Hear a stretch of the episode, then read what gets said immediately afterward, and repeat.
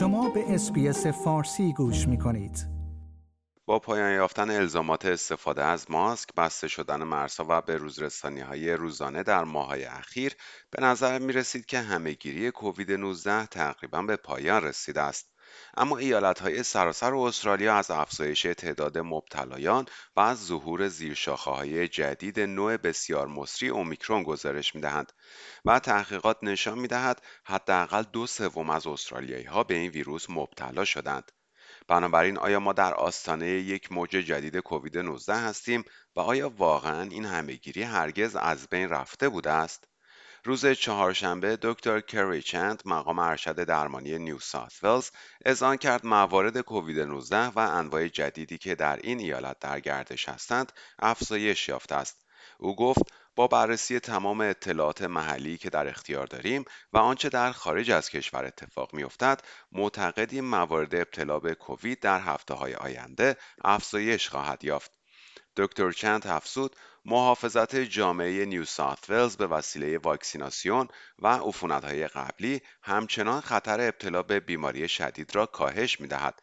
با این حال افراد مسن و کسانی که بیماری‌های زمینه‌ای دارند همچنان در معرض خطر بیشتری قرار دارند. پروفسور پول گریفین متخصص بیماری های عفونی و میکروبیولوژیست بالینی در گفتگو با SBS News اظهار داشت کووید 19 از جامعه محو نخواهد شد.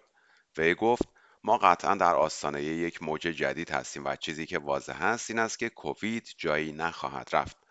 پروفسور گریفین افزود این برای مدتی طولانی به صفر نخواهد رسید و مردم باید درک کنند که این بیماری هنوز وجود دارد. هنوز موجهایی از این بیماری خواهند آمد و خواهند رفت.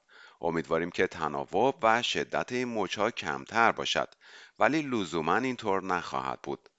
مروشیل استاد دانشکده بهداشت عمومی دانشگاه سیدنی می‌گوید این مهم است که مردم در مورد ابتلای مجدد به این بیماری مراقب باشند ولی نیاز نیست وحشت کنند وی اظهار داشت ما در مرحله ای از این همهگیری نیستیم که مردم بخواهند بترسند ولی باید در مورد اقداماتی که می توانند برای حفاظت از خود و جامعه انجام دهند آگاهی داشته باشند دکتر شیل به افراد توصیه می کند واکسن های کووید 19 را دریافت کنند چرا که می توانند خطر بیماری شدید یا بستری شدن در بیمارستان بر اثر ابتلا به این بیماری را کاهش دهند.